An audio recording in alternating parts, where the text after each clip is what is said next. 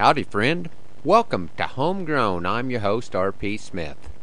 We're getting geared up for the big drive this week. Hopefully, Wednesday, we will be taking cows 15 miles east to Cornstalks. It is a route and a direction that neither the cows or I have taken before, so I'm slightly apprehensive. Our preliminary trips have not gone just perfect. The most direct route involves quite a few miles of pasture that still have cattle in them. And if we take the road, well, as the old saying goes, you can't get there from here.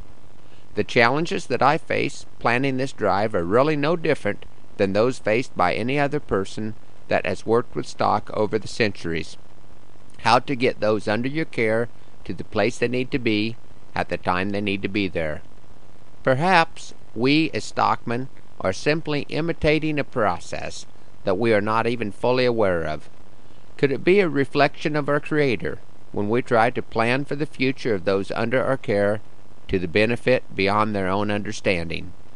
I pray that you folks listening today might pause for a moment during this busy time of year and consider the direction the Lord would like you to be going in. He's done the planning. The trail is well marked. I would like to continue a homegrown tradition this morning by sharing one of my poems that I call The Trail to Bethlehem. The Christmas story in the book of Matthew tells of the wise men from the east. I wouldn't wonder if the trail boss on that trip was named Hopalong Ride a Beast. Maybe he had just transferred from a research station to ag faculty at BCU and a couple of the fellows from theology offered him the job on camel chore crew. They said they were heading west, that a star would guide their course, and they could use a man that knew his stock, be it camel, mule, or horse. Now Hop had a green broke camel.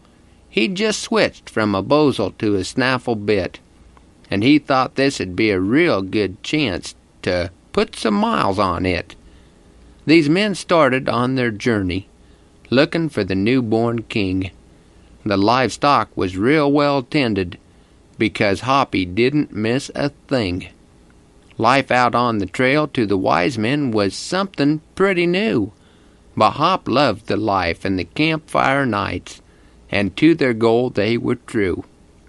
The men did begin to question their directions, so in Jerusalem they stopped to ask.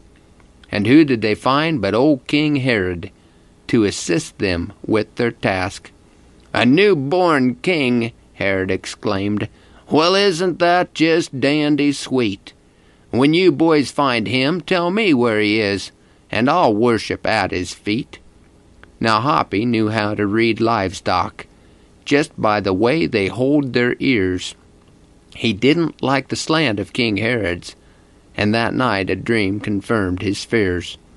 So when they left Jerusalem, he knew they wouldn't be coming back. And the Lord told the other wise men in a dream around Jerusalem to pack. These men had traveled for at least a year and maybe even more, but they followed the star and traveled on till they found what they were looking for. The other men were packing gifts of frankincense and myrrh, and Hoppy'd brought along a set of golden inlaid spurs. They found and worshipped the child king, and sang praises until morning.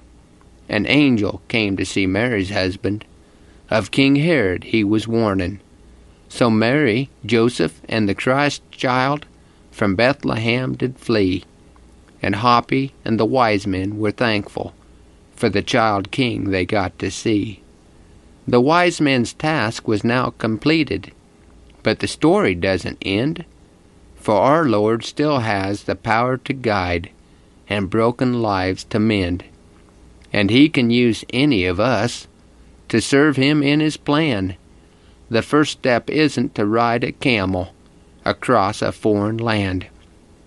Just accept the gift that was given a couple thousand years ago, and you can find a peace on earth that only Jesus' friends can know. No matter what your call in life, be it professor or buckaroo, saddle up and follow that newborn king. There's a place on the trail for you.